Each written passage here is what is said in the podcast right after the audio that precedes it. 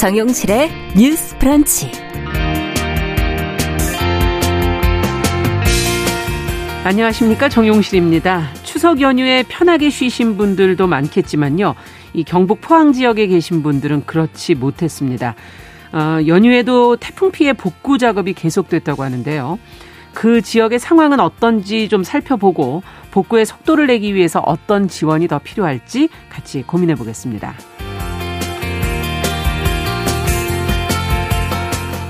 네, 영국 엘리자베스 2세 여왕이 서거한 뒤에 국제사회 추모 분위기가 지금 이어지고 있죠. 하지만 추모와는 또 별개로 영국의 식민 지배 역사를 돌아봐야 한다는 지적도 나오고 있습니다. 자, 이번 기회에 군주제를 폐지해야 한다는 목소리도 높아지고 있다고 하는데요. 자세한 내용을 외신을 통해서 좀 들여다보도록 하겠습니다. 자, 9월 13일 어, 화요일 정용실의 뉴스 브런치 문을 엽니다.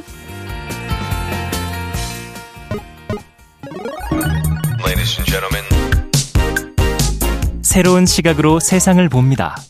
정용실의 뉴스 브런치 뉴스픽. 정용실의 뉴스 브런치 항상 청취자 여러분들과 함께하고 있습니다. 유튜브 그리고 콩앱 또 라디오로 듣고 계신 분들 들으시면서 의견 보내주시면 저희가 방송에 반영하겠습니다. 자, 첫 코너 뉴스픽으로 문을 열어보죠. 화요일과 목요일은 이 두 분과 함께하고 있습니다. 신보라 국민의힘 전 의원 안녕하십니까? 네, 안녕하세요. 조성실 정치하는 엄마들 전 대표 안녕하십니까? 네, 반갑습니다. 자, 태풍 피해를 입은 포항 얘기로 오늘은 좀 시작을 해보도록 네. 하죠. 이 추석 연휴에도 수해 복구가 계속됐다고 하고 아직도 끝나지 않고 음. 있는 상황인데요. 도움의 손길이 그래도 이어지고 있고 행정적인 지원도 있다고는 하지만 지금 좀 역부족이다 이런 얘기가 음. 지금 나오고 있어요.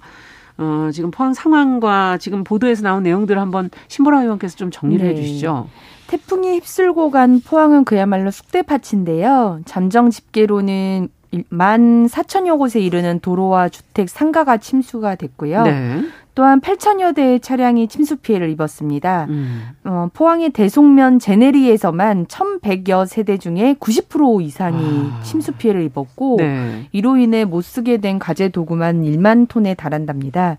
전체 추산된 피해액만 약 2조 원에 달하고요. 그렇군요. 포항지철소도 태풍으로 하천이 범람하면서 전기가 끊겨서 49년 만에 처음으로 고로 가동이 중단이 됐고요. 아. 이로 인한 피해 액만 500억 원에 이른다 하는데 관련 복구에도 지금 힘을 모으고 있는 음. 상황입니다. 추석 명절에도 정말 많은 분들이 포항을 찾아서 응급 복구에 전력을 다해 주셨는데요. 군 장병 전국 각지에서 온 자원봉사자 공무원 등 3만여 명이 참여해서 침수주택 청소와 음. 배수구 복구, 쓰레기 부유물 정리 등 복구 작업에 총력전을 펼쳤습니다. 네.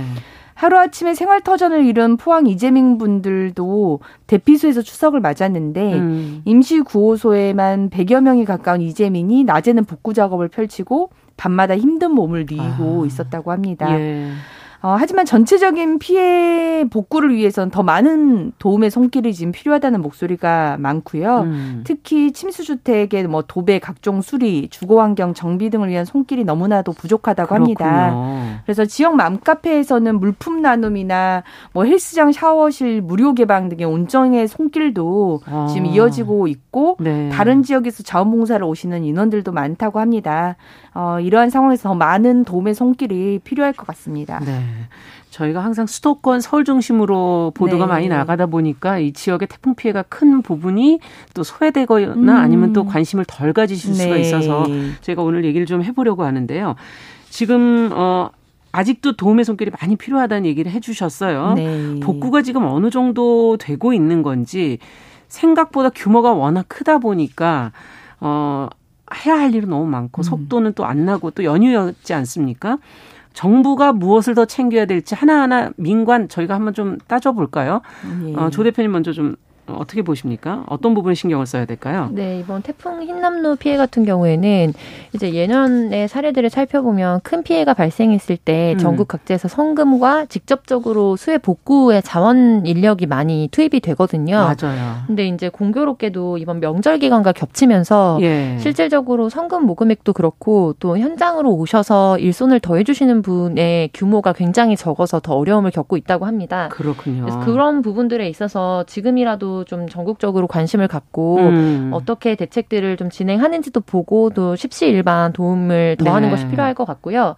좀 법적으로나 이런 부분에 있어서는 이제 보통은 이렇게 특별재난 지역으로 선포가 되고 나면 예. 이제 국고의 일부로 이제 지방에서 여러 가지 예를 들면 뭐 SOC 관련된 뭐 기반이라든지 이런 게 뭐 붕괴된 거 음. 이런 부분은 최우선적으로 좀 어, 복구가 해주고. 되고 네. 그다음에 주거와 관련된 직접적인 부분은 침수 피해를 신고했을 때 현장 조사 이후에 예. 이제 피해자로서 이제 정부의 어떤 여러 가지 절차를 밟으면은 지원이 되는 걸로 알고 있는데요. 예. 이제 추가적으로 예를 들어 담장이 무너진다든지 그러니까 음. 당장 살아야 되는 것과는 직접 직결되지 않지만 재산 피해가 있는 경우에는 음. 지원을 받기 어려워서 그런 부분에 있어서도 음. 이제 직접 피해자가 되셨던 분들은 이게 생각보다 피해 지원액이 굉장히 적고 일상으로 돌아가기는 굉장히 어렵다라고 생각을 많이 음. 하시더라고요. 네. 그래서 이런 사후의 지원 체계와 그다음에 절차를 어떻게 밟을 수 있는지에 대한 정보 접근성 이런 부분도 좀 더 강화돼야 할 것으로 보이고요. 네. 두 번째로는 서울 수도권에서 이제 사망 피해가 발 생했던 거는 맨홀 관련된 사건으로 좀 몇 분이 많았죠. 피해를 당하셨었고 음.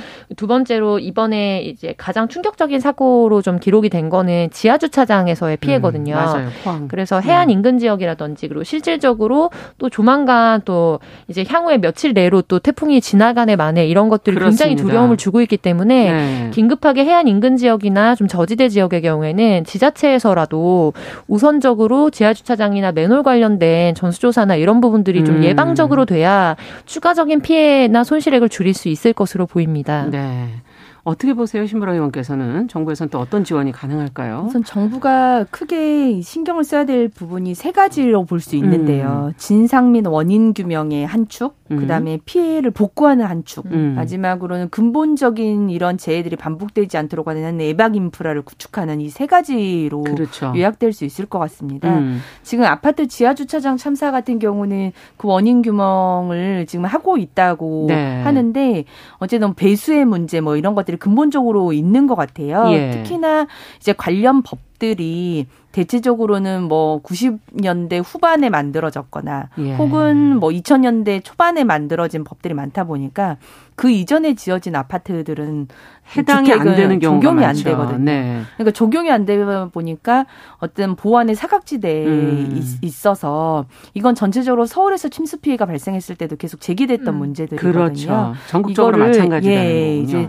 전국적으로 정비를 방안을 정부가 음. 구상을 해야 될 것 같고 네네. 지금 이례적으로 그 이제 피해가 나자마자 바로 다음 날 특별 재난 지역으로 선포가 음. 됐는데 그러면 이제 피해 복구비의 50%를 국고로 지원을 하게 됩니다. 네. 그래서 이런 부분에 대해서 좀 후속 조치들이 좀 빠르게 이루어졌으면 한다는 의견들이 많고요. 그렇죠. 그다음에 자연 재난을 잊게 되면 그 재난지원금을 정부가 지급을 해줍니다. 예. 그런데 지금 정부 지원 기준이 기준이 침수주택이나 상가에 대해서는 최대 200만 원을 지원하도록 최대. 되어 있더라고요. 그럼 그보다 적게 준다는 네. 얘기네요. 그래서 지금 경북도지사도 그 의견을 표명을 하, 면서 이게 도배 장판 교체뿐만이 아니라 세탁기, 냉장고, 가전제품 모든 같은 것들을 구입하려면 네. 예. 실은 200만 그것도 최대 200만 원이니까요. 아. 그 200만 원 정부 지원금으로는 턱없이 부족하다. 이것도 예전에 만들어 놓은 법이라고 물가라든지 이런 게 오른 네. 게 반영이 예, 안돼 있는 거겠죠.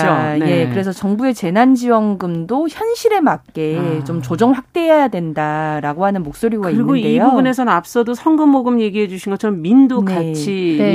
맞습니다. 도움이 필요하겠네요. 예, 지금 포항시 홈페이지에 들어가시면 네. 물품 그 뭐 구호 물품 접수와 아. 의연금 접수가 음. 될 될 수 있도록 관련한 뭐 전화번호와 계좌번호가 안내되어 있습니다. 네. 그래서 이 방송을 들으시는 청취자 여러분들께서도 마음을 보태 주시려면 이제 포항 홈페이지나 예 들어가셔서 참조하시면 좋을 것 같고요. 네. 그리고 지금 현재 어제 오후 기준으로는 그 복구 지금 율이 뭐 공공 사유 시설은 뭐 16.6% 정도 복구가 완료됐는데 네. 주택이나 상가 시설과 같은 사유 시설은 7.9%만 복구가 됐다고 합니다. 아, 직 멀었네요. 그 정도로 예, 네. 저희도 연휴가 되다 보니까 실은 방송이나 이런 것들을 잘 보게 되지 않잖아요. 가족들과 그렇죠. 보내는 시간이 그렇죠. 있다 보니까 그 시간 동안에 정말 많은 복구 인력들이 또 내려가서 지원을 하긴 했지만 아. 지금 복구 수준이 좀 턱없이 부족한. 부족하고 네. 그래서 포항시에서도 배수기 작업을 위한 양수기 대여 같은 것도 대여. 지금 다른 지역에서도 좀 도움이 네. 필요한 거군요. 그래서 이런 지원들도 많이 필요할 것 같습니다. 네. 자, 그러면 정말 어, 앞서 그래도 훈훈했던 것은 맘카페를 비롯한 지역의 네. 분들께서 시민들이 이제 이재민을 돕겠다는 그런 이야기들이 지금 이제 미담으로 기사로 음. 많이 나오고 있는데 이렇게 개인의 선의도 중요하지만 지자체와 정부의 손길이 좀 더 주민들과 국민들에게 좀 느껴지게 하는 것이 중요하지 않을까 하는 생각도 들고 어, 너무 힘든 상황에서는 이 지원이라는 게 정말 필요한 거 아니겠습니까? 어떻게 보십니까 이 부분은? 네, 그 우선적으로 잊어버리기 전에 꼭 음. 종, 그 공유하고 싶었던 한 가지는 어 이주민 분들께서는 다 알고는 계시겠지만 이제 태풍 피해가 음. 발생했을 때 사후에 그러면 누가 태풍 피해를 받았는지를 이제 그 어떻게 알 수 있냐 이렇게 음. 궁금해하시는 분들도 계시고 그렇죠. 막상 닥치면 당황하실 것 같아요. 네. 태풍 피해가 발생하면 그 즉시 현장 사진을 구석구석 찍어두신 후에 아. 재난이 종료된 날로부터 10일 이내에 신고한 것까지만 접수가 마감이 됩니다. 그래서 저희가 6일이었던 것으로 기억을 하는데 음. 그러다 보니까 한 16일까지면 한 3일 정도 남았잖아요. 그러네요. 3일 이내에 피해를 신고한 내용에 대해서만 사실 확인 이후에 여러 가지 이제 지원들이 이루어진다는 점이 좀 음. 중요하고요. 그래서 오프라인, 온라인 그리고 국민재난 안전 포탈이라는 데 들어가셔가지고 네. 접수를 하시거나 아니면 읍면동 행정복지센터에 직접 가셔서 네. 이제 기한 내에 신고를 하셔야 된다는 점을 좀 말씀드리고 싶고요. 이것도 정신이 없다 보면 이런 거못 챙기실 것 같아요. 그리고 나, 막상 이게 제, 특별재난 지역으로 이제 묶여 있기 때문에 음. 향후에 이제 연락이 오겠지 이렇게 생각하시는 경우들도 있을 수 있는데 아. 실질적으로 본인이 증거 자료를 남기고 그리고 행정처에 관련해서 접수 절차를 네. 밟아야지만 사후에 이제 사실 확인이 들어간다는 점을 좀 강조해서 놓치시면 안 되겠네요. 싶습니다. 네. 네. 그리고 앞서 질문 주셨던 부분 관련해서는 네. 이제 보통은 이제 민간에서 많이 지원을 해주시고 예를 들면 뭐 기업이나 음. 이런 데서도 후원 형태로 뭐 지원을 많이 해주시지만 포 지역을에서 토대로 하는 그런 기업들도 네네. 있죠. 네. 그렇지만 이제 실질적으로 이번이 이 올해는 좀 포항이 크게 어려움을 겪었는데 또 어느 지역이 다음 제 2의 제 3의 그렇죠. 피해가 될지 모르고 그래서 이번에 제주도를 사실은 가장 강력하게 강타할 것으로 예고가 되었었잖아요. 네. 네 그런데 제주도에 여행 가셨던 분들이 나 지역에 사시는 음. 분들 얘기를 들어보면 오히려 이제 포항으로 지나가고 포항 피해가 크다라는 이야기를 듣고 포항 걱정을 많이 하셨다고 하더라고요. 아. 그래서 제주 같은 경우에는 물론 피해가 늘 발생하고는 있지만 워낙 바람이 세고 음. 또 여러 가지 사고 사고 사건 사고들을 겪다 보니까 일정 부분 자체적으로도 이렇게 매뉴얼에 따라서 좀 대응하시는 음. 것들이 되게 많은데 지금은 이제 기후 위기와 맞물려서 우리가 예상치 못했던 역대급의 이제 집중 호우들이 쏟아지고 그렇기 때문에 한번 도 이제 이런 피해를 겪지 않았던 지역에서 피해가 더 크게 발생하기도 음. 하거든요. 그래서 저는 두 가지를 좀 이야기하고 싶은데 첫 번째로는 가장 실질적인 거는 좀 주거의 부분이잖아요. 음. 그래서 당장 이 집에서 살아야 되는데 이제 복구가 잘 되지 않았을 때 이제 어, 예를 들면 이제 텐트나 이런 데서 막 사시기도 하고 또 한동안은 음. 이제 뭐 체육관이나 이런 데서 음. 가구별로 임시로 공간을 내주기도 하지만 저는 이제 좀 이건 아이디어 차원에서 시와 이제 정부가 같이 협력을 한다면 예. 지역 내에 있는 숙박 시설이나 이런데 바우처 형태나 혹은 지원의 아. 형태로 사실은 뭐 경기 활성화와 동시에 또 조금은 안정된 상황에서 조금은 뭐 쾌적한 상황에서 주거를 어, 임시적으로라도 그렇죠. 가질 수 있도록 하는 사업이 가능할 것이라고 봅니다. 음. 이제 그러려면 근거법이나 이런 것들을 좀 더 따져보긴 해야 되는데요. 네. 충분히 시의 의지가 있다면 이 부분에 있어서는 전국 각지에서도 좀 지원을 해주실 만한 왜냐하면 대기업 계열의 이제 숙박 시설들도 되게 많이 있고 음. 하니까요. 그래서 그런 부분들을 좀 말씀을 드리고 싶었고 두 번째로는 이제 우리가 이제 가정이나 상가 뭐 가게 이런 데서 피해가 많이 발생하지만 근본적으로는 하청 관리라든지 국토 관리라든지 이런 부분이 예방적인 역할을 내 그렇죠. 못했을 때 이제 그거가 갑자기 범람하면서 피해가 음. 많이 발생을 하거든요. 네. 근데 좀 주목해서 볼 만한 이제 자료가 있어서 가져와 봤습니다. 음. 국토교통부가 이제 오늘인 것 같아요. 9월 13일 발표한 2021년도 우기 대비 안전관리 실태 특별 점검 결과 처분 요구서라는 것을 발표를 음. 했습니다. 아, 그러니까 그래요? 우기에 대비해서 안전관리를 어떻게 하고 있는지 이제 지방 관련해서 국토관리청이나 이런 데에 처분을 어떻게 요구했는지를 밝힌 건데요. 이제 이런 부분들을 보면은 호우주의보가 발령돼서 비상근무가 소집됐음에도 응하지 않고 음. 이제 공석이어서 근무 실태 위반으로 처분 요구를 받았던 경우들도 있고 있고 음. 또 그리고 이제 지방자치단체의 교량 설치를 위해서 하천 점용 허가를 내주면서 안전관리를 위해 붙인 조건을 제대로 이행했는지 음. 관리를 하지 않는 거죠. 아. 그래서 실질적으로 어떤 위험이 있는가 이런 것도 좀 보기 어려웠던 부분들이 있고요. 네. 그리고 또 동시에 굉장히 어, 실질적으로 좀 어려움이 됐던 사고는 어, 개, 제방이 이제 공사의 사업자가 절개를 한 거예요. 그래서 음. 8m를 원래 예방을 했었는데 1.5m, 8m 낮게 6.2m로만 복구를 한 거죠. 그러니까 아, 실질적으로 비가 예, 비가 오면은 굉장히 위험이 있을 수 있는. 그래서 근데 이런 관련해 가지고 배수문 설치 작업을 그렇게 임의로 개조해서 했는데도 불구하고 국토청이 아무런 조치를 하지 않아서 문제 제기를 안 했다는 네, 맞습니다. 거군요. 이런 부분들에 음. 대해서 안전 사고가 우려되기도 했고요. 음. 그리고 이 이외에도 실질적으로 뭐 고수부지의 준설토나 이런 거를 방치했다든지 음. 이렇게 됐을 때 피해가 되게 커질 수 있거든요. 그렇죠. 그래서 이런 부분들에 있어서 처분 요구서가 내려갔던 거가 이거 이거는 작년 겁니다. 네. 근데 올해에도 어때 어떤 사고들이 있었을지 사실은 잘 모르고 맞아요. 이거는 국토부에서 처분 요구서를 내린 거지만 물 관리하는 부처나 이런 데서도 사실은 음. 꼼꼼히 따져 보면 충분히 예방할 수 있을 만한 사고였는데도 불구하고 음. 인력 배치가 제대로 되지 않았다거나 아니면 공사가 뭐 서면에 약속된 대로 음. 이행되지 않았음에도 불구하고 그거를 주의 감독해야 되는 부처에서 역할을 이행하지 않아서 사후 약방문 형태로 일이 진행되는 경우들이 음. 있습니다. 그래서 이번이 좀 국정 국정감사 기간이거든요. 그렇죠. 그래서 집중해서 우리가 향후에는 내년 내후년에는 더 약해질 우려는 없습니다. 그러니까 더 음. 심해지죠 호흡 피해가 음. 왜냐하면 기후 위기랑 지금 맞물리기 때문에 좀 강경한 조치와 후속 이행 시행이 어떻게 되고 음. 있는지에 대해서도 국회의 역할이 좀 강하게 필요한 시점인 것으로 보입니다. 네, 이런 자료가 나왔다면 이것에 근거해서 음. 그러면 어떻게 그러면 그 다음에 다 어, 대응을 할 것인가가 더 중요한 부분인 것 같고요. 자, 심으라 의원께서는 또 어떻게 보십니까? 네, 음. 어, 지자체 정부 손길이 계속되고 있고 음. 여전히 좀 부족한 부분들이 있으니까 더 강화돼야 될 필요성이 분명히 있어 보이고요.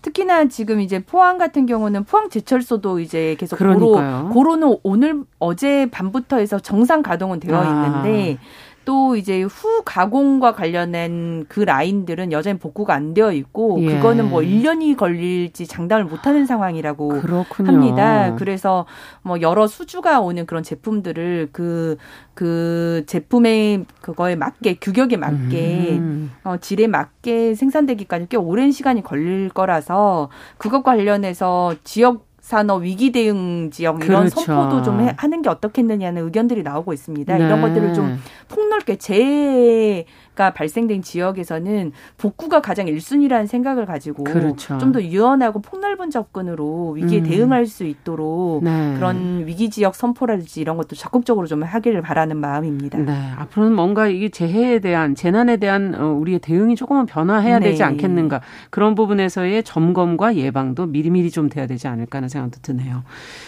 자, 시간이 없어 두 번째 뉴스로 이제 또 가봐야 되겠는데요. 자, 서울시의 학교 밖 청소년을 위한 학업 지원금 예산이 지금 신청 5개월 만에 동이 났다는 보도가 있는데 무슨 내용인지 조 대표님께 좀 여쭤볼까요? 네, 초중고 음. 학교 밖 청소년들이 학업을 계속해서 이어나갈 수 있도록 하는 지원금 사업이 있는데요. 네. 이른바 학교 밖 청소년 학업 지원금으로 불리는 예산입니다. 음. 그런데 이 예산이 전년 대비 15% 이상 삭감이 되었고 음. 그래서 예년에도 사실은 신청자 대비 지급할 수 있는 인원수가 좀 이제 그 규모의 갭이 있어서 좀 문제가 됐었는데 네. 예년보다 더 빠른 시기에 이게 사업이 종료되면서 실질적으로 학교 밖 청소년들에 대한 학업 지원 사업들이 조금 더 확대돼야 하는 것이 아니냐라는 음. 문제 제기가 이루어진 상황입니다. 그래서 초중학교 취약을 미뤘거나 고등학교에 진학하지 않고 음. 검정고시를 준비하거나 아니면 직업 교육을 받고자 하는 청소년들이 이제 관련해서 교육청에 신청을 하게 되면 1인당 최대 100만 원 이내에서 아. 이거는 이제 현금으로 지원되는 건 아니고요. 실질적으로 뭐 교재를 구매한다든지 강좌를 뭐 수강한다든지 이렇게 됐을 때 해당 후불로. 항목에 네네 네. 해당 항목에 해당하는 부분에 대해서 좀 지원이 되는 형태거든요. 음. 그래서 우리가 학교 밖 청소년은 계속해서 늘어나고 있고 실질적으로 예전에 우리가 고정관념으로 가지고 있던 예를 들면 학교에 적응을 잘 하지 못해서 그렇죠. 혹은 여러 가지 사건 사고로 학교 음. 학업을 종료한 학생들 이외에 학교에서의 생활의 의미를 느끼지 못하거나 자신의 직업 교육이나 뭐 등등의 목적을 가지고 고등학교 음. 때 학교를 자퇴하고 나오게 되는 학생들이 많아지고 있는 추세거든요. 예. 그래서 이런 부분들에 대한 조명이 좀 필요할 것으로 보입니다. 네. 지금 예산 자체가 좀 그 수요에 비해서 적 다라는 네. 지금 지적을 먼저 해주셨는데 그러다 보면은 아무래도 다른 사업 예산에서 이제 이제 끌어다가 쓰게 되는 그런 경우도 많은데 조금 이 부분을 중요성을 얼만큼 두느냐에 따라 예산을 배정하는 게 달라질 것 같고 지금 학교 밖 청소년의 문제라든지 이런 것들 계속 문제 제기를 하면서 이들이 정말 교육을 받을 수 있는 기회는 줘야 되는 거 아닌가 하는 생각도 들고요. 어떻게 보십니까? 지금 내년도 예산이 지금 앞서보다도 좀 줄었다는 그런 어, 15% 정도 절감됐다, 예, 어, 줄였다는 얘기가 지금 있어서 의원께서는 어떻게 보세요? 어, 우선 보니까 예산 책정 과정에서 조정의 문제가 분명 있었던 음. 것 같아요. 왜냐하면 이게 학교 밖 청소년 지원금 항목이 학업 지원금이 있고 또 인턴십 활동비, 뭐 대안교육학고 장학금 음. 이게 이렇게 항목이 세한세개 정도 정도로 있습니까? 네. 묶여진 그 지원금인데 네. 그 대안학 교 장학금 같은 게 남아 도니까 음. 자꾸 예산이 불존용된 거죠. 좀 음, 안 사용되지- 쓰이는 거죠. 네, 사용되지 않다 보니까 다음 해 연도 예산을 책정하는 과정에서 그럼 전 그 예산을 좀 삭감하자라고 음. 하면서 오히려 이제 그 어, 학업 지원금 예산까지 삭감이 깎여버린 같이 돼버린 삭감이. 예, 같이. 돼버린 상황인 것 같아요. 네. 근데 어 실제 어 이 대상자가 많아야 한 500명, 600명 정도 지원하는 예산이거든요. 예. 근데 거기에 비해서 실은 수요는 훨씬 많, 많다 보니까 그렇군요. 재작년에도 뭐 7개월 가까이 7개월도 못 돼서 예산이 다 소진됐다고 음. 하니까 수요가 분명 있는 건 사실이다. 그 수요에 맞 게 좀 예산을 편성하는 것이 좀 바람직해 네. 보입니다. 담당하는 부서에서는 알고 있지 않았을까 하는 생각도 들기도 하고 예산을 이걸 바꾸고 하는 과정에서 그런 보고가 올라가야 되는 거 아닐까 하는 생각도 드는데요. 어, 어떻게 보십니까, 조 대표님께서? 네, 2020년 기준으로 서울지에 서울 지역에 이제 거주하는 학생만 해도 학업 중단 학생이 만 1,886명이거든요. 음. 근데 지금 자, 전년도에 이 사업에 해당하는 학생들의 이제 300명 정도 지원할 수 있는 예산이었는데 음. 이제 올해 삭감이 되면서 약 250명 정도를 예, 지원할 수 있는 예산으로 확 줄어든 겁니다. 네. 그래서 이제 서울시의 평생교육국 관계자도 이제 가, 이 기사가 실린 인터뷰에서 이제 방금 말씀해 주셨던 부분 학교 밖 청소년 지원금이라고 불리는 음. 인턴십 활동비나 대안교육기관 장학금이 이제 늘 불용이 되는 부분이 있어서 전체적으로 좀 삭감이 됐는데 향후에는 다른 용도로 바꿔서 지금 우리가 얘기했던 학업지원금 같은 경우에는 실질적으로 공급보다 수요가 더. 많기 때문에 네. 이 그런 방안들을 좀 검토하겠다라고 답변이 이제 올라온 상황이긴 해요. 네. 근데 지금 우리가 다루고 있는 이슈는 실질적으로 뭐 인터넷에 검색을 해보셔도 음. 경향신문에서 한 기자 한 분, 강은 기자님 한 분만을 제외하고는 올해는 아무도 이슈로 다루지 않은 사안이거든요. 음.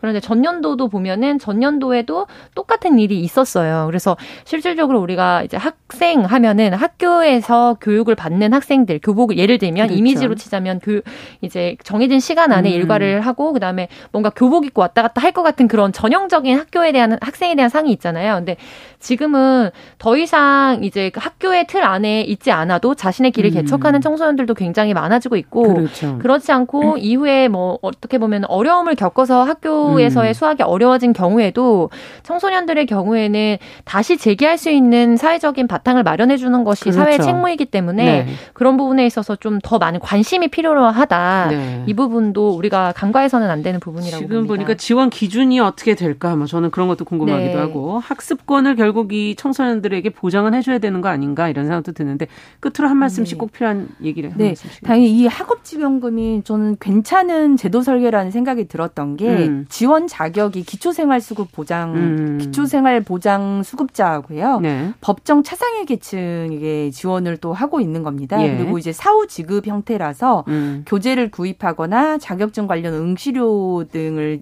쓰게 되면 그걸 청구를 하면 그 실비를 지급하는 그렇죠. 구조이거든요. 네. 그래서 어 실제 그런 학교가 아닌 어, 개인적으로 어떤 검정고시랄지 이런 음, 것들을 준비하지만 학생들. 형편상 정말 어려운 계층에게는 음. 필요한 지원이지 않을까 싶어서 음. 그 어떤 대상들을 조금 더 분별한 다음에 지원을 하게 되면 훨씬 효과적으로 네. 적용될 수 있겠다 생각합니다. 수요도 좀 한 번 더 확인해 보면 좋지 네. 않을까 하는 생각도 드네요. 자, 뉴스픽 조성실 정치하는 엄마들 전 대표 신부라 국민의힘 전 의원 두 분과 함께 이야기 나눠봤습니다. 말씀 잘 들었습니다. 네, 감사합니다. 감사합니다. 자, 정영실의 뉴스 브런치 1부 마치고 저는 잠시 후에 돌아오겠습니다.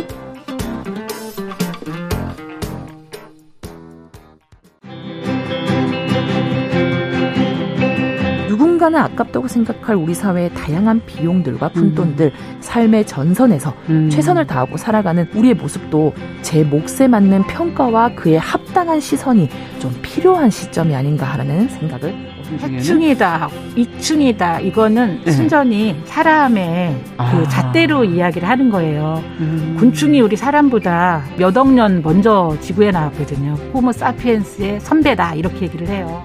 남성의 입장에서 여성의 입장을 이해하는 사람인 거죠. 그래서 사실 이 역지사지의 태도가 한국 사회로 지금 필요한 것이 아닌가 그런 생각이 들고요. 세상을 보는 따뜻한 시선. 정용실의 뉴스 브런치.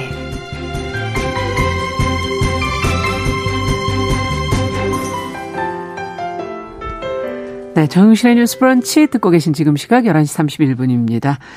자, 이번에는 시인의 눈으로 뉴스와 세상을 좀 들여다보도록 하죠. 시시한가? 어, 오랜만에 뵙네요. 한 주 쉬고 오셨어요. 방수지 씨, 어서 오세요. 네, 안녕하십니까. 네, 오늘은 어떤 얘기부터 해볼까요? 그 어. 갖고 싶은데 너무 비싸서 가질 수 없거나 이제 네. 무리해서 사기에는 좀 꺼려지는 것이 있다면 어떻게 하시겠습니까? 이게 포, 요즘 포기하죠, 저는. 거의 대부분 포기하거나 마음속으로 이제 꿈으로만 네. 가지고 있기 마련인데 요즘 젊은이들 사이에서는 이런 것을 적당히 가격을 좀 치르고 아. 잠시라도 경험을 하는 것이 유행이라고 하는데요. 그래요. 대표적인 것이 이제 기장이나 가장이나 옷을 빌려주는 명품 렌탈 서비스입니다. 렌탈 그러니까 서비스 이게 빌려주는 서비스 빌려주는 서비스인데요. 어. 가격이 수백만 원에서 천만 원을 넘기도 하는 가방이 이제 만약에 써보고 싶으면 10만 원 안쪽의 대여 비용을 내고 며칠 음. 동안 사용을 해보는 거죠. 음. 한국경제신문에 따르면 큰 돈을 들여서 소유하는 대신에 이제 빌려 쓰면 된다는 의식. 그러니까 내내 같은 제품을 쓰기보다는 매주 혹은 매월 다른 제품을 써보려는 욕구 그리고 음. 한정된 자금 안에서 최대한의 경험을 뽑아내는 mz 세대들의 소비 문화가 이 명품 어. 선호 현상과 결합하면서 이러한 시장이 커지고 있다라는 보도를 냈는데 그런가 하면 고가의 신상품을 사기 전에 짧게 사용해 보면서 미리 경험하려는 수요도 있다고 합니다. 네. 신중한 구매를 위해서 좀 중간 단계로 볼 수 있을 것 같은데요. 음. 물건이 아닌 집에 대한 경험도 있어요. 굉장히 집도요? 재밌는데 물건이 아니고 네. 집도 그럼 뭐 얼마 내고 대여하는 거예요? 지난 6월경 이제 많은 사람들이 선호하는 한강 뷰 아파트 있지 않습니까? 어. 요거를 4만 원을 주시면 한강 뷰 아파트를 체험해보게 해드리겠습니다라는 프로그램이 어. 한 공간 대여 플랫폼에 올라와서 관심을 모았는데 소음, 공기, 빛, 진동 뭐 이런 민감도에 대한 확인을 해보면서 음. 자신이 정말 한강뷰 아파트와 맞는지 알아보고 음. 시세와 관리비 등의 장단점을 호스트에게 물어볼 수도 있는 프로그램이었는데 이게 처음 알려졌을 때는 너 집 자랑하는 아, 거니? 아, 저도 지금 그 생각하고 네. 있었어요. 뭐 없는 사람은 어쩌라는 거니? 네. 신통한 부업이다. 뭐 여러 가지 반응이 나왔는데 직접 체험한 사람들 사이에서는 아니다. 내가 살고 싶은 집에 대해서 좀 더 진지한 생각을 하게 되었다. 음. 직접 체험해 보니까 아 나는 꼭 그런 한강뷰가 안 필요한 사람이라는 걸 깨닫게 됐다라는 음. 긍정적인 후기도 있었다고 합니다. 아니 근데 어떻게 이 방송을 듣고 지금 궁금해하시는 분들도 계실 것 같긴 한데 방수진 씨는 어떠셨어요? 내가 이런 건 한번 해보고 싶다 그런 게 있으셨어요? 네, 저도 태어나서 정말 명품에 단 한 번도 관심을 갖지 않았는데 네. 이런 렌탈 서비스 듣고 나서는 어, 어 그래 내 돈 주고 사진 않지만 한 번 정도 빌려 써보는 경험은 해보고 싶다라는 음. 호기심이 들었어요. 제가 명품에 관심을 크게 가지지 않았던 이유는 물론 가격의 문제도 있었지만 직접적으로 경험을 못 하다 보니까 나한테 정말 딱히 어울릴까? 음. 아니면 내한테 어떤 감흥을 줄까? 이런 생각을 음. 못 했었던 건데 이런 기회를 통해서 이제 확인해 본다면 내가 편견이었는지 아니면 정말 그랬던 아. 건지 알 수 있는 좋은 기회가 되지 않을까 생각이 들었습니다. 아, 그렇군요. 근데 이 렌탈 서비스 인기 요인 가운데 지금 보니까 한정된 자금 안에서 어떻게 보면 경험을 해보게 하는 요즘 세대들이 경험을 되게 중요하게 생각하잖아요. 소비하는 데 있어서. 네, 그거랑 맞습니다. 관계가 있는 것 같기도 하고 왜 네. 이런 게 생겨났을까요? 네, 제가 이제 연구를 좀 해보고 고민을 해본 음. 결과 이 MZ 세대들만의 독특한 키워드가 있지 않나 싶습니다. 아. 이제 뭐 사람이라면 누구나 뭐 경험을 중요하게 생각하겠지만 예, 예. 이들이 중요시하는 경험은 좀 결이 다르다라고 저는 봐요. 오. 이들이 추구하는 경험은 실제로 겪어봄이라는 사전적 의미를 좀 넘어서서 네. 자신만의 정체성 확립과 더 가까운 것으로 보여요. 정체성 확립. 타인과 다른 음. 자신을 자신답 게 하는 가치를 이 경험에 두는 거죠. 그래서 음. 남들이 하지 못한 경험 혹은 한정된 자금 안에서 누릴 수 있는 최대한의 경험을 추구하게 되는 것이 아닌가. 어. 그러다 보니 평소에 할 수 없는 경험을 넘어서 나의 조건이나 여유 안에서 해볼 수 없는 경험을 추구함으로써 어. 동시대 주변인들과 내가 다르다. 나는 차별화돼 있다. 나는 어. 나다 이런 것을 더욱더 확립하려는 그런 갈망이 큰 것으로 보여요. 네. 그러다 보니까 명품 체험이나 한강뷰 아파트 체험 같은 것들이 이들 사이에서 회자되고 유행하는 것이 아니겠는가 나름의 분석을 좀 해봤습니다. 네.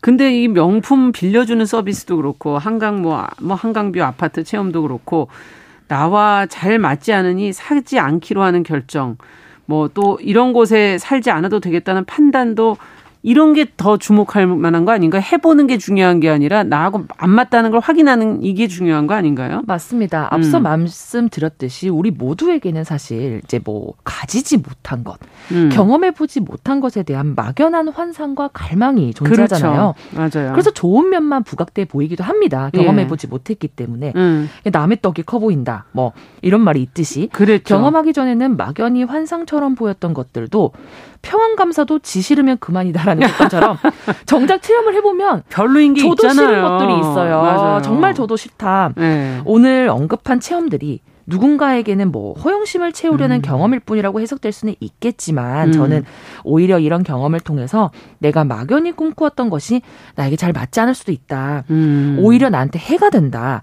이것을 누리기 위해서는 정말 많은 수고로움과 희생이 따르겠다라는 것을 좀 깨닫고 그렇죠. 합리적으로 나에게 맞는 선택이 무엇인가라는 아. 것을 고민해 볼 수 있는 좋은 기회도 될 수 있다라고 생각이 들어요. 내 자신을 한번 또 돌아보는. 네.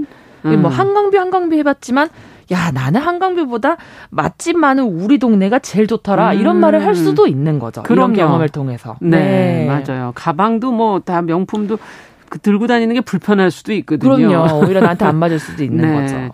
자, 그러면 다양한 경험을 원하는 건 꼭 젊은 세대만의 욕구는 아닐 것 같고 우리가 좀 세대도 좀 넓히고 계층도 좀 넓혀서 이런 경험을 제공하는 서비스 좀 나와봤으면 좋겠다는 거 한번 상상을 한번 해볼까요? 시인 아니면 누가 이런 상상을 하겠습니까? 네. 제가 경험은 이제 남녀노소 세대를 불문하고 음. 사람이라면 누구나 뭐 호기심을 갖고 바라보는 인생의 부분 중이잖아요. 네. 그런 의미에서 각 세대별로 하나씩 쉽게 하지는 못하지만 꼭 한 번쯤 해보고, 해보고 싶은, 싶은 경험 네. 어떤 것들인지 추천 좀 해줘 보세요. 고민을 해봤습니다. 네. 요거는 이제 기, 전제가 앞으로 세, 상이 굉장히 많이 발전하고 기술이 아. 더 나아간다는 전제하에서 제가 네. 한번 생각해 봤는데요.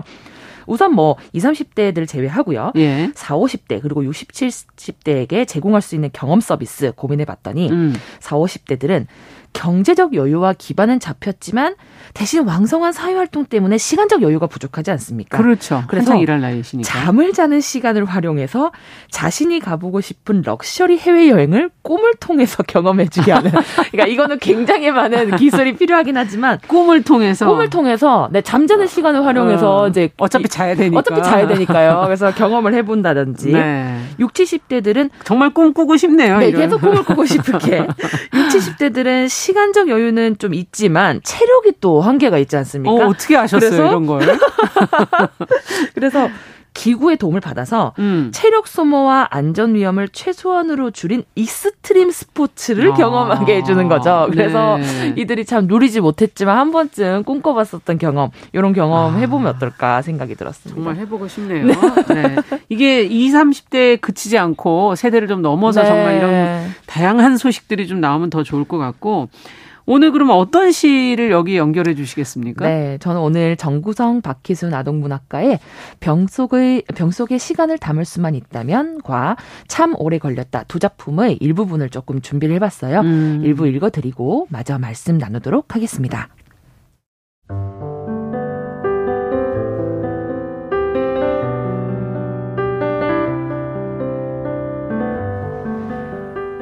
병 속에 시간을 담을 수만 있다면 정구성. 작은 병 속에 시간을 담을 수만 있다면 예쁜 병 속에 한 시간만 담아서 아빠 가방 속에 살며시 넣어드리고 싶다. 하루에 단 한 시간만이라도 그런 시간 만들어 아빠 가방 속에 몰래 넣어드리고 싶다.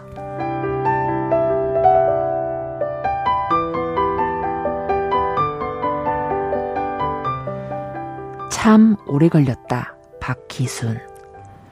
잠시 발밑을 보는 시간 걸리는 게 아닌데. 우리 집 마당에 자라는 애기 똥풀 알아보는데 아홉 해 걸렸다.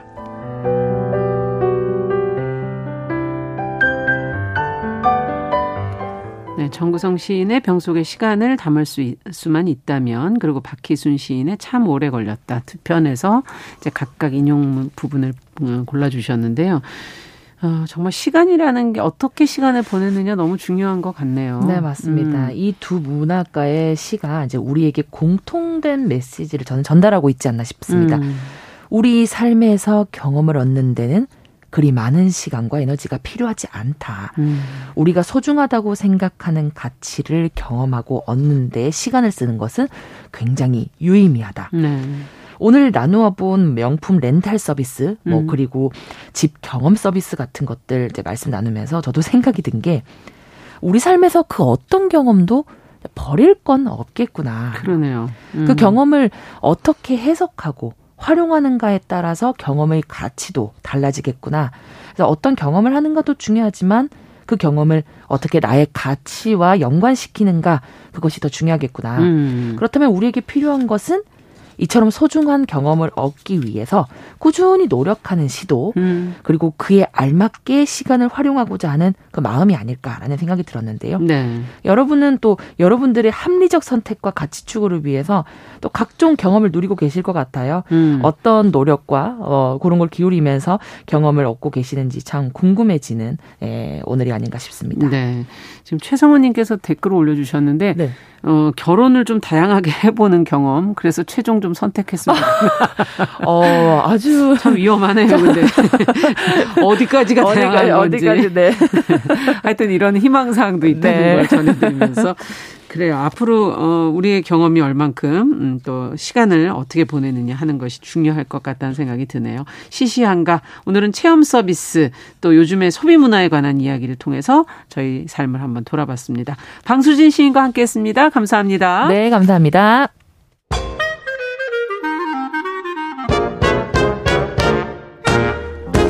모두가 행복한 미래 정용실의 뉴스 브런치.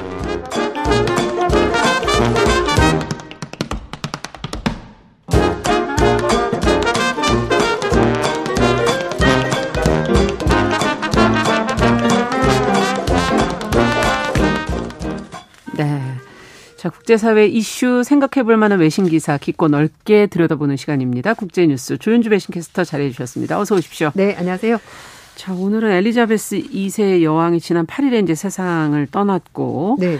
어, 그 이후에 이제 최장 기간 지금 뭐 여러 가지 보도들이 나오고 있는데 네, 네. 25세 젊은 나이에 왕위에 올라서 70년 216일간 재위를 해서 최장 기간 왕위 자리를 지킨 네. 인물로 지금 이제 보도가 나오고 있는데 어 사망하기 며칠 전에까지만 해도 뭐 신임 총리 만났을 정도로 굉장히 건강했었다 이렇게 네. 얘기들이 되고 있더라고요. 맞습니다. 음. 그 8일 날 서거했고요. 말씀하신 것처럼 어, 무려 70년 216일간 왕위를 지켰습니다. 대단한 것 같아요, 정말. 네. 그리고 그 기간 동안에 총리는 무려 어, 신임 총리까지 네. 포함해서 15명. 15명. 와. 네, 총리와 함께 세월을 보냈습니다. 어마어마한 거죠. 네, 네. 말씀하신 것처럼 어, 리즈 트러스 신임 영국 총리가 접견을 했었고요. 음. 근데 그때 이렇게 악수했었을 때 오른쪽 손등에 멍자국이 되게 크게 있었다고 해요. 음. 그래서 그 사진을 찍었던 전속 사진사가 아, 여왕이 예전처럼 건강하지는 좀 않은 것 같다. 아. 그렇게 얘기를 했었고요. 그리고 그때 어, 스코틀랜드에 있는 그 여름 별장 어, 멜모럴 궁에 있었거든요. 네. 그래서 그런 것도 아, 좀 그랬었고 그리고 또 이제 그 전날 어, 주치들이 좀 쉬었으면 좋겠다. 건강이 소하지 마시고. 그렇게 했었고요. 그리고 음 작년 4월 달에 필립공 남편이 먼저 예. 사망했었거든요. 예. 그리고 나서도 좀, 음, 약간 쇠약한 모습을 보였고요. 네. 그리고 그래서 이제 그 작년 10월 달에, 음, 뭐 병원에 입원하게 됐었고, 그리고 나서 이제 올해 2월 달에 음. 코로나 확진을 받았습니다. 그래서, 음. 아, 여왕 건강이 좀 좋지 않은 것 같다라고 얘기했었고, 또 남편의 그 필립공, 일주기 추도 예배 행사에서도 여왕이 이제 지팡이를 짚고 나오면서 음. 아, 건강이 좋지는 네, 않아 보인다. 예전과 같지는 않다라고 얘기를 했었고 또 5월 달에도 국정 연설하면서 이제 59년 만에 어, 의회 개원할 국정연설 불참했었기 때문에 음. 뭐 괜찮겠지라고 했지만 예전과 같은 모습은 음. 아니었던 것 같다 이제 그런 평가가 있었습니다. 그렇군요. 네.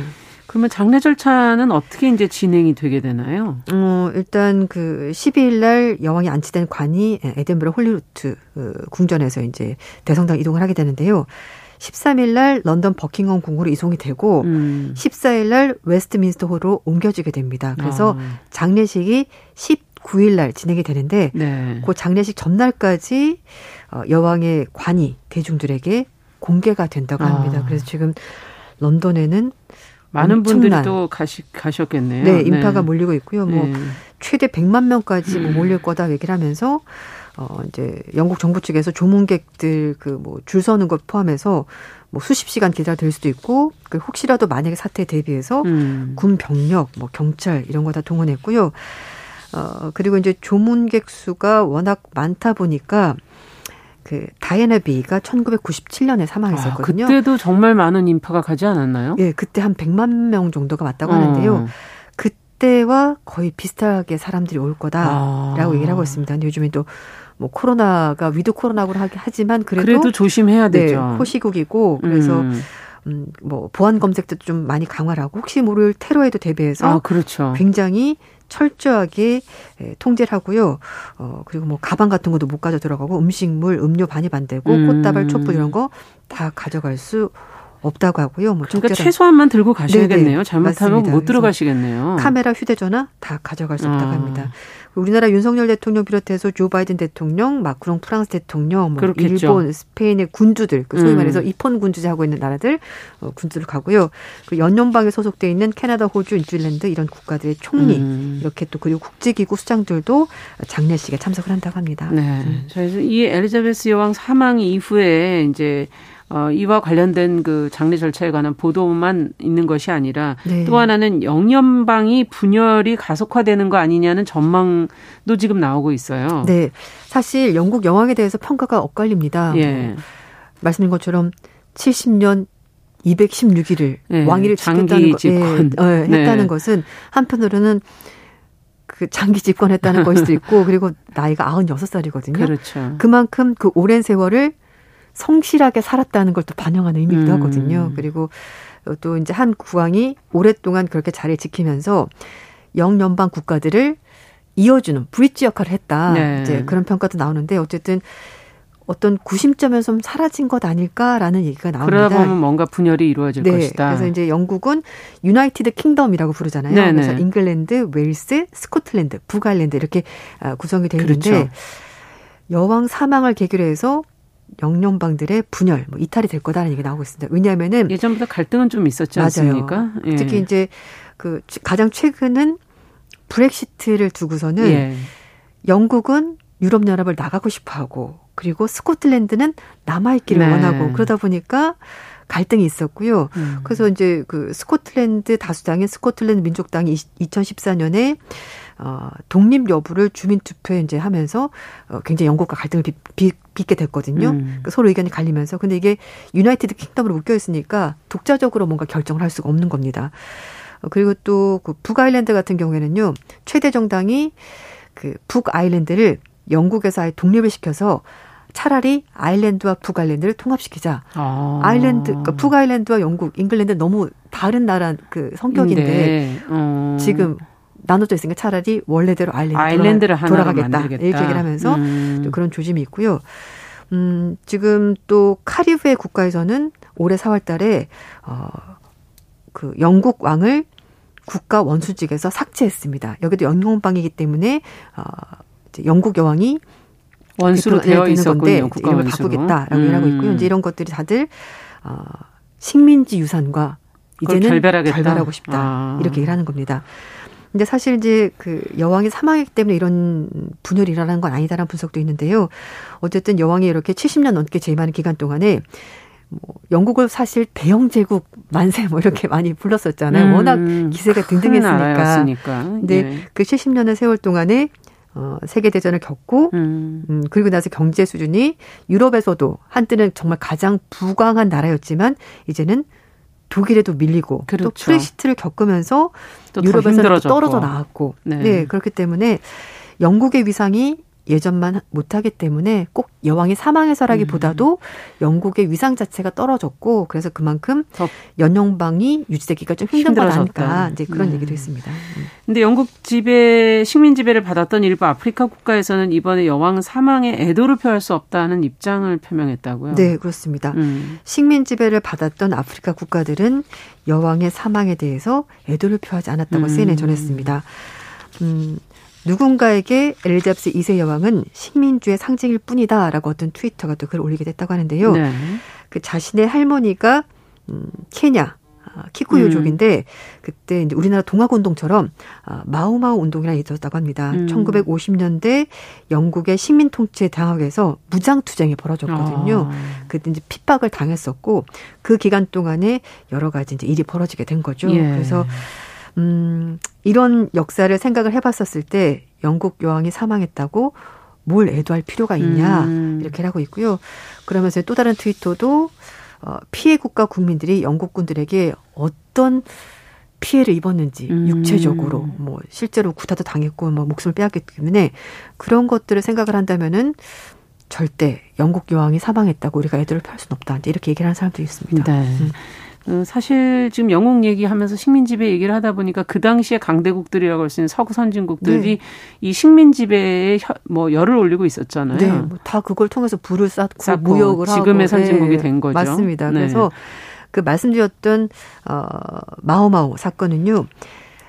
15만 명의 케냐인이 수용됐던 수용소에서 어 영국 그 소위 영국 군들이 거세, 뭐 성폭행 이런 아. 잔인한 고문들을 가한 겁니다. 그래서 네. 뭐 당시 피해자들 중에서 노인이 된 사람들 중에서 2011년에 돼서야 손해배상을 청구한 사람들도 있고요. 그래서 영국 법원이 1,990만 파운드 돈으로 약 한 319억 원 정도를 5천 명 이상에 대해서 이제 피해자들에게 분할 보상한다라는 음. 판결이 나오기도 했습니다. 그랬군요. 네. 미국 케네소 주립대학의 페르코 교수는요. 이제 미국 언론과 인터뷰를 하면서 네. 이 아프리카 대륙이 여왕에 가지는 기억은 식민 지배와는 분리가 될 수가 없는 거다. 그렇겠죠. 이렇게 얘기했습니다. 네. 그래서 어, 영국 여왕의 유산이 식민주의에서 시작이 됐고 아직도 그게 남아있기 때문에 어, 영국 여왕의 죽음에 대해서 어떠한 음. 연민, 음. 동정심 그 어떤 거라도 그 사람들이 받았던 상처는 절대 지울 수가 없을 그렇죠. 거다. 이렇게 말했습니다. 음. 그리고 어 1967년부터 70년까지 나이지리아에서 내전이 있었는데요. 음. 그때 음. 영국이 개입을 했었다고 합니다. 아. 어 그때 이제 분리 공화국을 형성하고자 했었던 비아프라인을 제압하던 나이지리아 정부 측에 영국 정부가 비밀리에 무기를 제공했었고요. 그 전쟁 때문에 무려 100만에서 300만 명 정도의 아. 사람들이 목숨 잃었고 음. 어 가수 존 레논이 그 영국 왕실로부터 작위를 받지 않았습니까? 근데 네네. 그 사건 항의해서 명예훈장도 또 여왕에게 반납하는 일까지 있었다고 그렇죠. 합니다. 또 음. 근데 또 한편에서는 그래도 여왕에 대해서 호의적인 태도를 보이는 나라도 있었는데요. 아프리카 안에서 네, 뭐 나이지리아 네. 대통령은 어쨌든 여왕의 죽음에 대해서 애도를 표시합니다라고 음. 입장을 밝히기도 했습니다. 그리고 이제 뭐 그렇다고 여왕이 아무것도 안 한 거냐? 그건 사실 아닙니다. 음. 여왕도 어 이런 이제 과거 식민 지배를 받았던 나라들과도 좀 관계 회복을 위해서 노력을 하긴 했는데요. 네. 47년에 이제 공조지책으로 아프리카를 처음으로 방문했었다고 하고요. 어, 여왕이 되기 전이네요. 네, 53년에 음. 즉위를 했었거든요. 음. 그리고 이제 어그 재임하는 동안에 무려 120회 넘게 아프리카를 방문도 음. 했었고 또 낸슨 만델라와도 어, 결석을 다졌었고 그리고 뭐 어, 가나 대통령과도 같이 무대에 찍은 음. 사진 뭐 이런 것들이 화제, 어, 화제가 됐었기 때문에 아, 물론 역사이긴 합니다만 여왕도 아무것도 하지 않고 그냥 숨어만 있었던 거 모른 척했다 네, 그건 아니었다는 겁니다. 음. 그리고 인도도 영국의 식민지였었잖아요. 그렇죠. 그래서 음. 여왕이 47년에 그 인도가 영국으로 독립한 이후 처음으로 인도를 방문한 영국의 국왕이 됐었고요. 97년에 한 번 더 갔습니다. 그때는 음. 독립 50주년 맞이해서 다시 한 번 더 영국을 방문한 적이 있었습니다. 음, 하지만 그래도 여전히 아픈 과거를 음. 가지고 있는 나라도 있는데요. 바베이도스가 작년 11월 달에 독립 55년 만에 공화국을 선언하면서 영국 왕이 국가 원수로서 가졌던 모든 자격을 음. 박탈을 시켰습니다. 음. 음, 그리고 지난 3월 달에 자메이카를 방문한 윌리엄 왕자, 그리고 캐서린 공작 부인 또한 뭐 이런 중에 피할 수가 없었는데 방문 기간 동안에 뭐 노예제도 왕실의 연관성에 대한 공식적인 사과도 했었고요. 네. 또 시민 통치에 대한 배상 요구도 거기가 직접 받기도 했었다고 합니다. 음.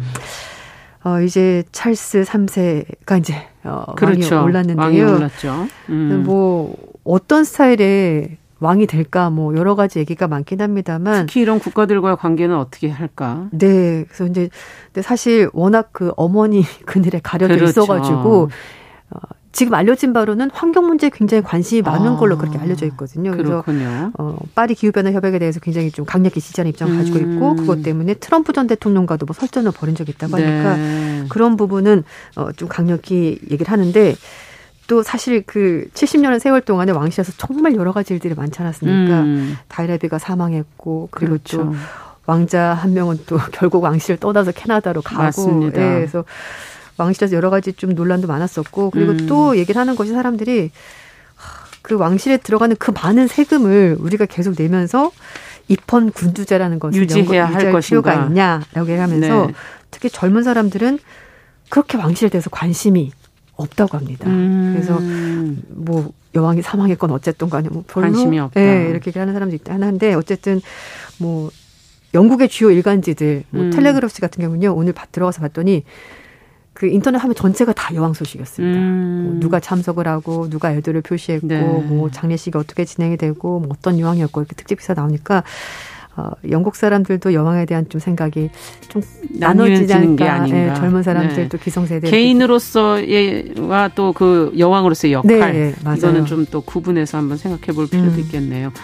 자, 오늘 국제뉴스 엘리자베스 2세 여왕 서거 이후에 군주제에 관한 이야기까지 저희가 같이 살펴봤습니다. 조현주 외신 캐스터와 함께 했습니다. 감사합니다. 네, 감사합니다. 뉴스 브런치도 여기서 마치겠습니다. 내일 뵙겠습니다.